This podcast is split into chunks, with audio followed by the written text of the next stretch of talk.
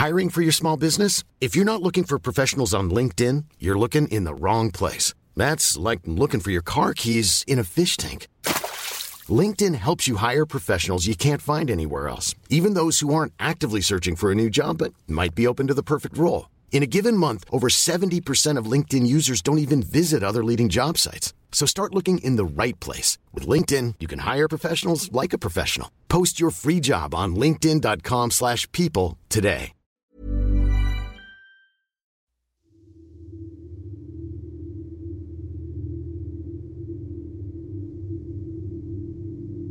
Magandang araw sa inyo, Sir Jupiter, at sa lahat ng nakikinig ngayon dito sa Sityo Bangungot. Tawagin niyo na lang ako sa pangalang Kadjo. Isang 59 years old, retired mechanical engineer sa isang kilalang automotive company noon dito sa Pilipinas. Hindi ko alam kung ano ang magiging reaksyon ng listeners nyo sa kwentong ito, Sir Jupiter. Pero ano't ano pa man, gusto ko pa rin talaga itong subukang ipadala sa inyo. Lalo na't isa ang channel nyo sa naging libangan at pampalipas oras ko na. Buhat ng maratay ako sa ospital noon pang isang taon dahil sa sakit ko sa atay.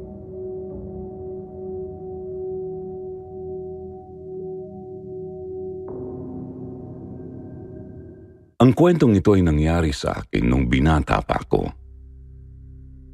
Kasagsagan noon ng kahiligan ko sa pagha-hiking kasama ang mga barkada ko noong nasa kolehiyo pa lang kami. Siguro mga 20 anyos pa lang ako noon. Bakasyon namin sa eskwela. Napadpad kami sa isang liblib na lugar sa Mindanao na hindi pa gaanong matao ng mga panahong yun dahil balak naming umakyat sa isang bundok doon na hindi ko na papangalanan pa. Ang kaso medyo nahuli ako sa mga kabarkada ko kaya hindi ko na malayang naligaw na pala ako ng daan. Medyo matarik at masukal sa bundok na yun. Ang daming nagtataas ang puno sa paligid tapos napakarami ring talahib. Kaya ang hirap-hirap makita kung saan na ba ako napadpad. Malas naman oh, kletse kasi itong mga lokong to eh. Masyadong nagmamadali. Napakamot ako sa sobrang inis sa mga kasamahan ko noon.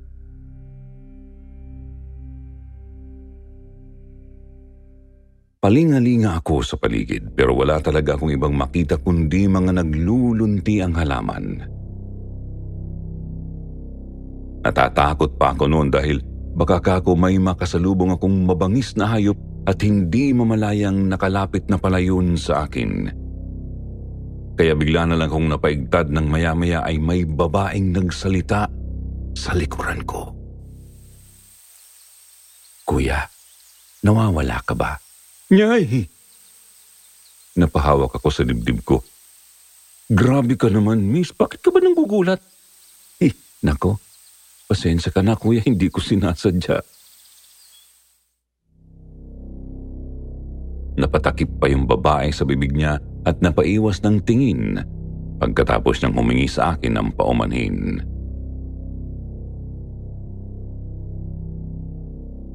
Ako naman napanganga. Napakaganda ng babaeng yun. Ang haba-haba ng buhok niya at ang puti-puti ng balat. Parang walang kagalos-galos yun. Kung ikukumpara nga sa kanya ang mga artista sa panahon ngayon, baka wala silang masabi sa ganda ng babaeng to. Kung alam niyo ang itsura ng veteranong artista na si Gloria Romero noong kabataan niya, halos magkahawig sila ng babaeng nakita ko nung araw na yun sa bundok. Ayos lang. Medyo nagulat lang ako sa iyo, miss. Ah, ang totoo, nawawala nga ako. Naiwan kasi ako ng mga kasamahan ko eh. Nag-hiking kasi kami rito. Ganun ba? Eh paano yan dumidilim na? Delikado nang pumanaog ngayon sa bundok dahil kapag ganitong oras, saka pa lang naglalabasan yung mababangis na hayop na nakatira dito. Kung aakyat ka naman, ganun din. Tapos mahihirapan ka pa. Kasi hindi mo na gaanong makikita yung dinadaanan mo. Matarik pa naman ang daanan dito. Kumamot ulit ako sa ulo tapos pumalatak. Oo nga eh. Bahala na lang siguro. Kung gusto mo, sumama ka na lang muna sa akin. Dito ako nakatira. May maliit na nayon kami rito at pwede kang magpalipas ng gabi doon.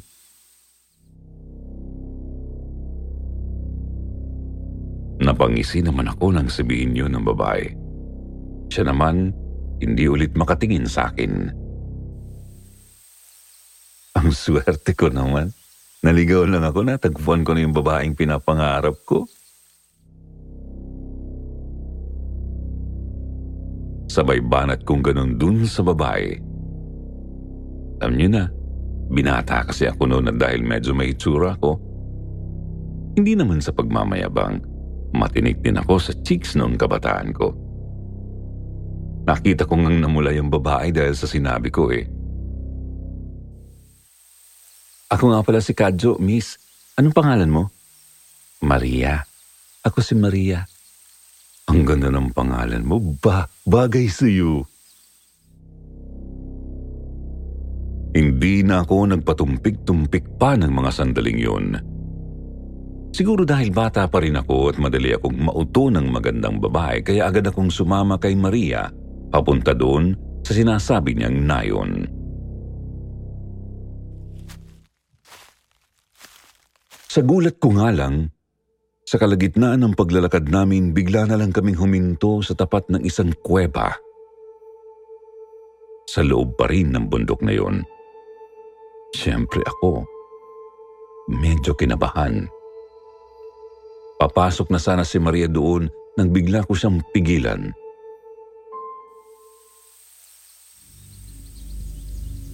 Ah, sigurado kang dyan tayo dadaan? Napakamot na naman ako sa ulo. Oo, bakit? Natatakot ka ba, Kanjo? Ah, hindi ah. Tara na nga, pakagabihin pa tayo eh. Dahil ayokong mapahiya kay Maria, tiniis ko na lang ang takot ko at sumunod ako sa kanya papasok sa kuweba. Nakailang mura pa nga ako noon sa utak ko dahil makailang beses akong nasalpok ng mga lumilipad na paniki sa loob ng kuweba. Kaya bago pa kami makalabas doon, ay ang panghina ng mukha ko.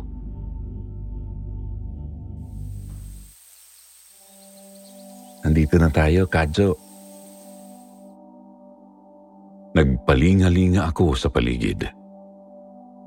Ang laki-laki ng lugar na yon sa labas ng kuwebang dinaanan namin. Hindi ko alam kung paanong nangyaring nagkaroon ng parang maliit na barangay doon sa loob ng bundok. Basta ang alam ko lang, manghang-mangha ako sa ganda ng lugar na yon.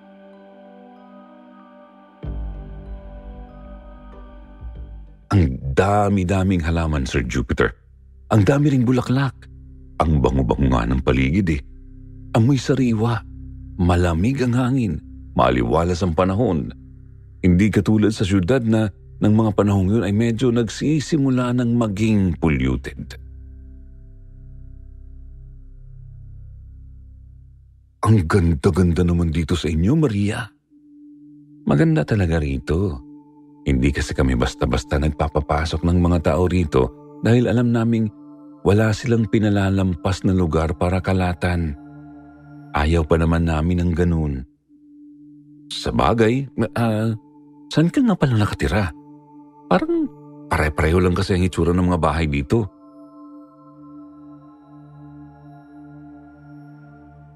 Itinuro ni Maria yung pangatlong kubo mula sa kinatatayuan namin kung saan nakita kong lumabas ang isa pang napakagandang babae.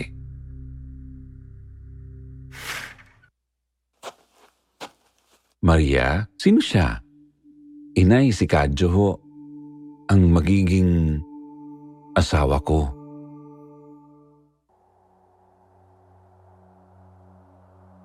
Hindi ko alam kung saan ako magugulat ng mga sandaling yon.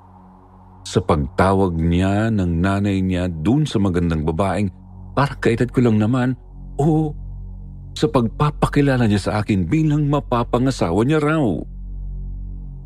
Dumagundong bigla ang dibdib ko nang makita kong biglang naningkit ang mata ng babaeng tinawag ni Maria bilang nanay niya. A, a ano ka mo? Asawa? Magiging asawa ka nga ba ng anak ko? Ha? Hindi ho. Maria, ano bang sinasabi mo sa nanay mo? Biglang napasimangot si Maria sa tanong ko. Bakit, Kadyo? Nagbago na ba agad ang isip mo? Di ba, sabi mo sa akin kanina ako ang babaeng pinapangarap mo.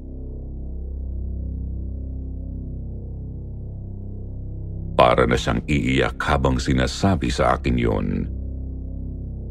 Lalo pa akong natakot ng maya-maya naglapitan na rin yung iba pang tao sa lugar na yon. At isa pang nakapagtatakang, puro sila babae.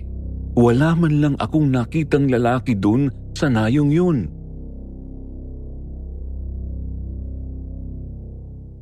Maria, ano ko ba? Sinabi ko nga yun pero baka magalit naman ng nanay mo sa akin. Hindi pa nga ako nakakapanligaw sa iyo eh. Pero biglang sumingit sa usapan namin ang nanay ni Maria. Yun lang ba ang inaalala mo, iho? Huwag ka magalala.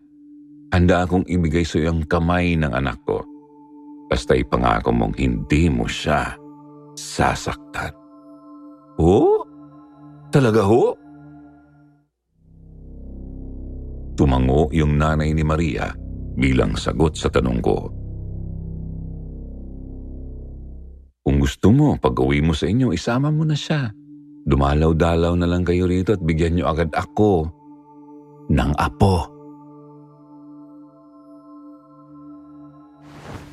Para akong matatae habang pabaling-baling ako sa higaan ng gabing yon.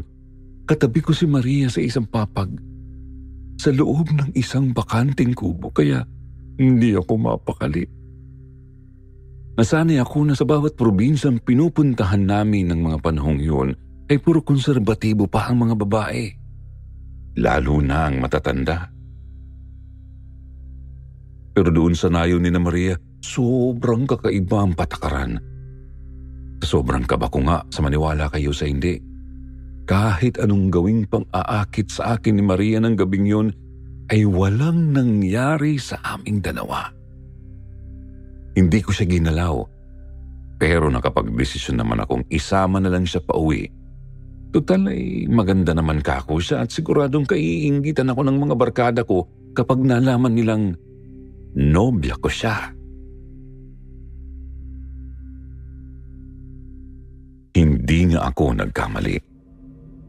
Halos maglumuhod ang mga barkada ko noon para lang malaman kung saan ko raw nakilala si Maria. Siyempre hindi ko sinabi kung saan siya eksaktong nakilala. Ingit na inggit ang mga loko, lalo na nang malaman nilang ibabahay ko na si Maria pag uwi namin ng Maynila. Pero kung ganun ang reaksyon ng mga kabarkada ko, Iba naman ang naging reaksyon ng nanay ko. Galit na galit siya dahil sa pag-aasawa ko raw ng maaga kaya napilitan na lang akong itira sa iba, si Maria.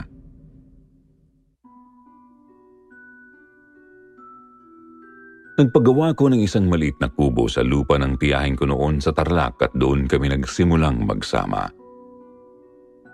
Noong una, ayos naman ang lahat. Siyempre dahil bago pa lang kami, ang soyo-soyo pa namin. Puro lambingan, kilig, hanggang sa umabot na ng halos kalahating taon ang pagsasama natin.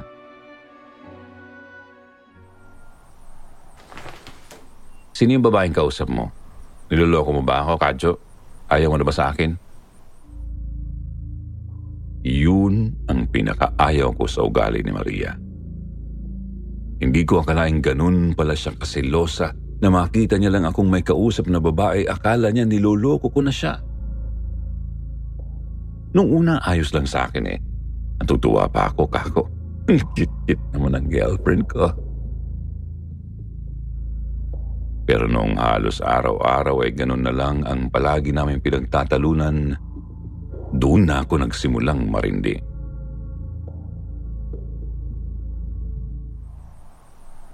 Ayan ka na naman, Maria. Nagtanong lang naman sa akin si Ate Lourdes kung pwede ba siyang mamitas ng pandan sa harap natin. Nagkakaganyan ka na. Tapakasilosa mo. Mahal lang kita, Kadyo. Gusto ko, akin lang ang puso mo. Iba akong magalit kaya wag na wag kang gagawa ng kahit na anong makakasakit sa damdamin ko.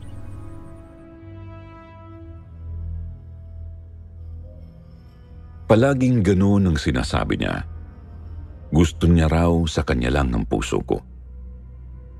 Minsan nga kinikilabutan na ako kapag sinasabi niya yon dahil parang may iba siyang ibig sabihin kapag bibig kasi niya ang mga salitang yun.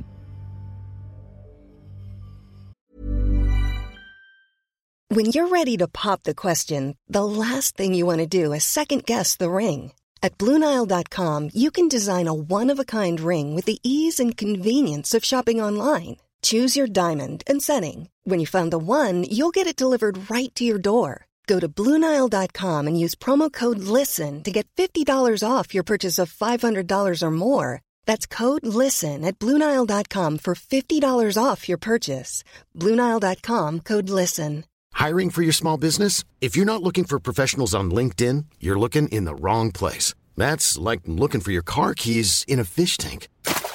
LinkedIn helps you hire professionals you can't find anywhere else, even those who aren't actively searching for a new job but might be open to the perfect role. In a given month, over 70% of LinkedIn users don't even visit other leading job sites. So start looking in the right place. With LinkedIn, you can hire professionals like a professional. Post your free job on linkedin.com slash people today.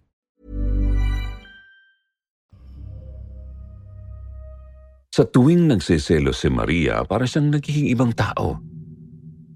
Para siyang nawawala sa sarili.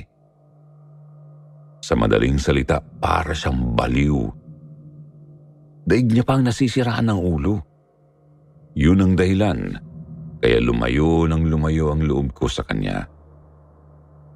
Halos ayaw ko nang umuwi noon galing sa trabaho dahil ng mga panahong yun ay huminto rin ako sa pag-aaral para lang mabuhay kaming dalawa.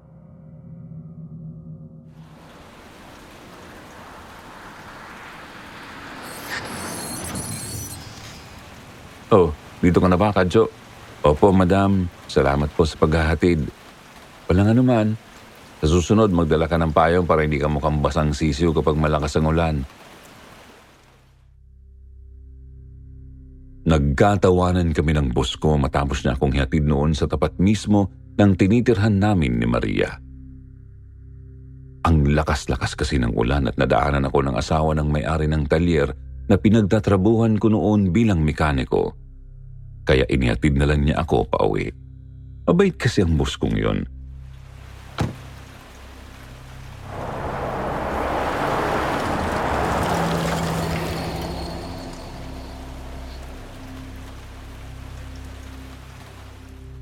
Pero nang makita kami ni Maria ay parang iba yata ang naging interpretasyon niya sa nangyari.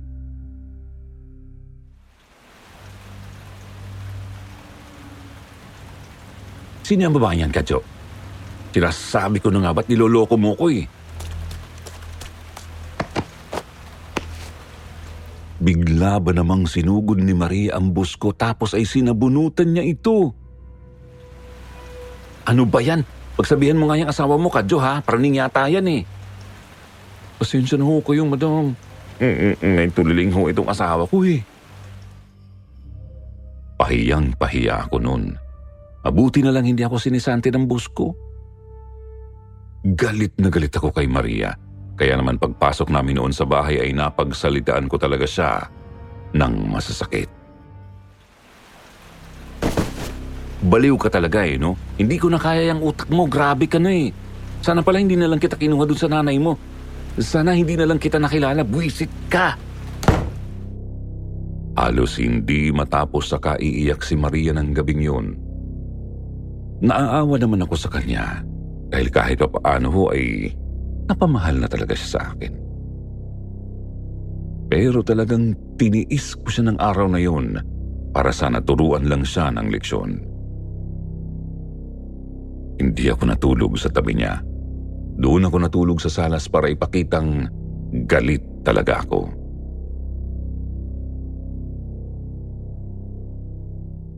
Mga bandang madaling araw na nang bigla akong naalimpungatan.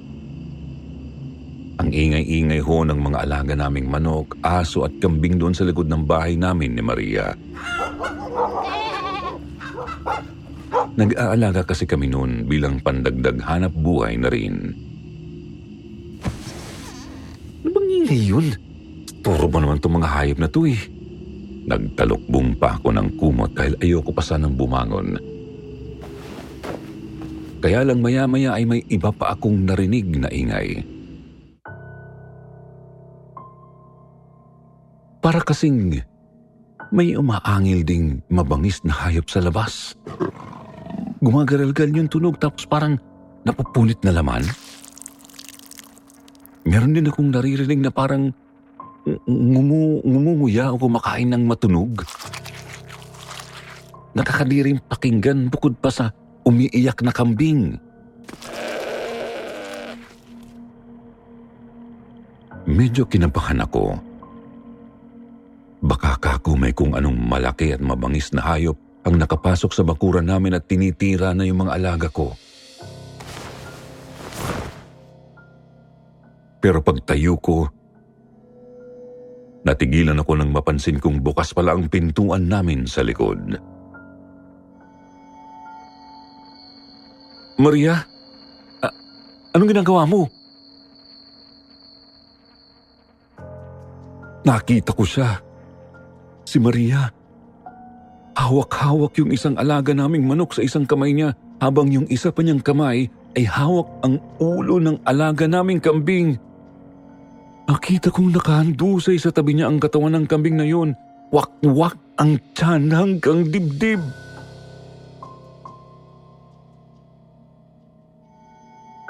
Biglang humarap sa akin si Maria.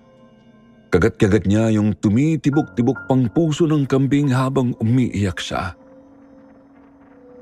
Ang amos-amos ni Maria pero hindi pa yun ang tuluyang nakapagpataas ng mga balahibo ko.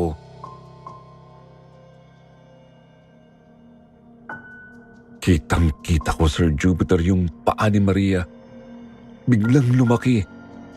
Tinubuan ng napakahaba at napakatutulis na kuko parang paa ng agilang pandagit.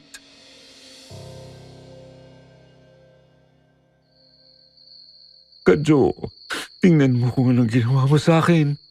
Sabi ko naman kasi sa'yo, wag mo akong sasaktan, hindi ba? Dapat sa akin lang ang puso mo. Sobrang kilabot ang naramdaman ko noon. Para akong nananaginip ng gising. Takot na takot ako sa nakikita kong hitsura ni Maria na kung dati ay mukha siyang diwata sa paningin ko, ngayon ay mukha na siyang halimaw.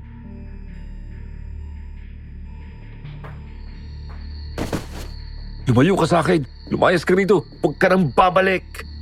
Kadyo, mahal kita. Akin lang ang puso mo, hindi ba? Nagsisigaw ako ng akma niya akong lalapitan pero hinugod ko yung itak na nakasukbit doon sa likod ng pintuan namin. Natakot ako sa huling sinabi niya dahil habang binabanggit niya yon ay para siyang takam na takam.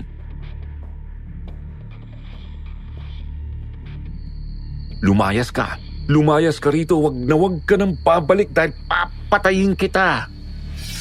Pagkatapos ay iwinasiwas ko yung itak sa harap niya at parang natakot naman doon si Maria. Kitang-kita ko, biglang lumabas yung napakalaking pakpak sa likod niya na parang kamukha ng pakpak ng demonyo. Tulad ng mga nakikita ko noon sa comics. Nakakatakot. Hindi ko akalaing makakaranas at makakakita ako ng ganun sa buong buhay ko.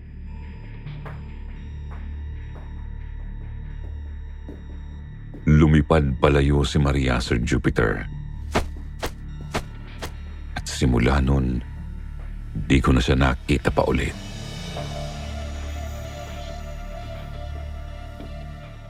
Bumalik ako sa puder ng nanay ko na tuwang-tuwa naman. Nang malaman niyang hiwalay na kami ni Maria. Sinabi ko na lang sa kanila na pinauwi ko na siya sa probinsya dahil hindi na kami nagkakasundo.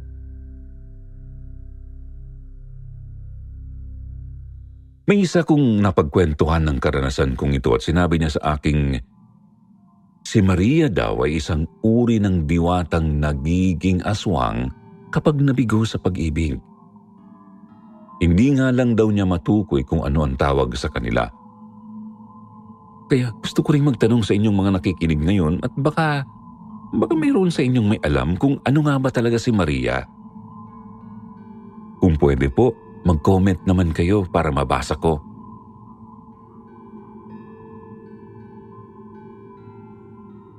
Samantala pagkatapos ng lahat ng nangyaring yun ay sinubukan kong mabuhay ulit ng normal. Bumalik ho ako sa pag-aaral. Siguro mga tatlong taon din ang nakalipas nang magkaroon ulit ako ng nobya. Dahil na trauma ako sa naranasan ko kay Maria sa pagkakataong ito, seryoso na talaga ako. Si Carmen o Mengay kung tawagin ko siya noon. Siya ang babaeng pinaka nagparamdam sa akin ng totoong pagmamahal. Kaya naman siya rin ang babaeng inalok ko ng kasal pagkatapos ng limang taon naming pagiging magnobyo at nobya. Si Carmen na yata ang pinakamabait na babaeng nakilala ko sa lahat. Hindi siya kasing ganda ni Maria pero masasabi kong siya yung tipo ng babaeng hindi mo nagugustuhing pakawalan pa.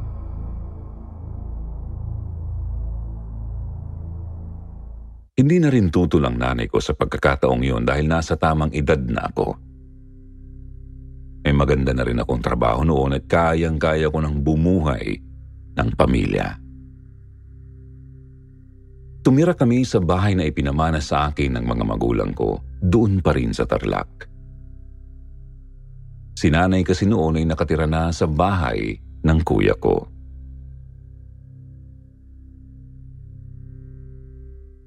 Siguro mga wala pa hong isang taon kaming nagsasama ni Carmen nang mabuntis ko siya. Tuwang-tuwa ako noon Halos ayoko na nga siyang iwan kapag papasok ako sa trabaho. Hanggang isang araw, nangyari ang pinakamasakit na yatang trahedya sa buhay ko.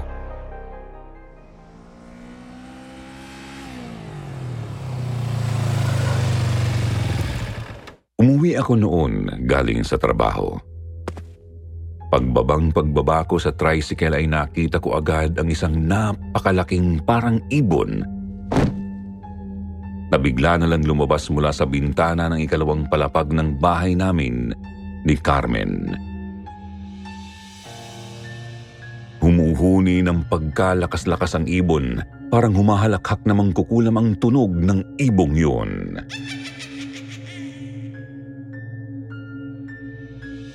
Agad akong kinabahan. Naisip ko agad si Carmen kaya nagtatakbo ako papasok ng bahay. Carmen? Ka -ka Carmen, mahal? Carmen? Tawag ako ng tawag sa asawa ko pero walang sumasagot. Hanggang sa makarating ako sa itaas ng bahay namin. Doon ko nakita si Carmen. Carmen Nakahandusay ng patihaya habang magkalayo ang dalawa niyang mga hita. Kitang-kita kong punong-puno ng dugo ang sahig. Umaagos mula sa puwerta niya kung saan naroon at nakalawit ang sanggol na hindi pa man din tuluyang nabubuo. Wala na ang asawa at anak ko ng araw na yon. Pakiramdam ko natapos na rin ang buhay ko kasabay nila.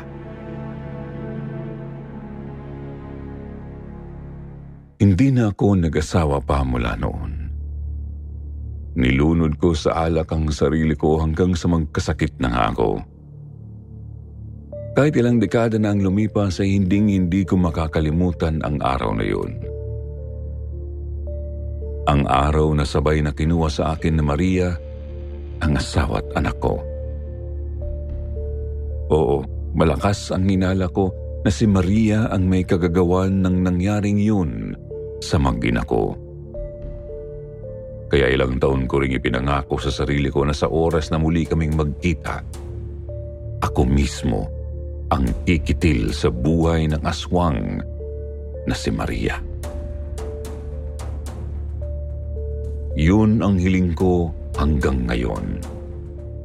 Sana bago man lang ako mawala sa mundong ito ay maiganti ko ang asawa kong si Carmen at ang anak namin sa ginawa ni Maria sa kanila.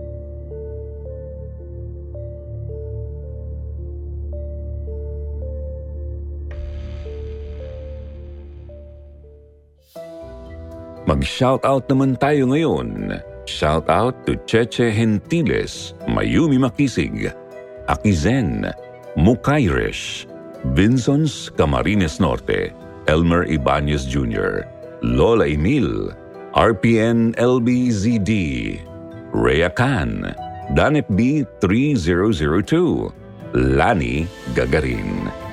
Magbasa naman tayo ng ilan sa magandang comment mula kay Mabel Dulaverio at Rose Day Zaloon. Sabi ni Mabel, ito lang talaga ang sandigan ko kapag inaatake ako ng depresyon ko. Salamat po dahil sa mga istorya nyo, buhay pa rin ako. Inspirasyon ko po ito upang magpatuloy. God bless Sitio Bangungot family. Yehey! So happy because you are always updating your channel Sitio Bangungot very calming to my ears mula sa Isabela Province. Sa mga hindi po nabanggit, sa susunod na lang po kayo. Huwag niyo pong kalimutang mag-reply sa ating shoutout box na nasa comment section para ma-shoutout ang pangalan niyo. Muli po mula sa bumubuo ng sityo Bangungot, ito po ang inyong lingkod, Jupiter. Nagpapasalamat.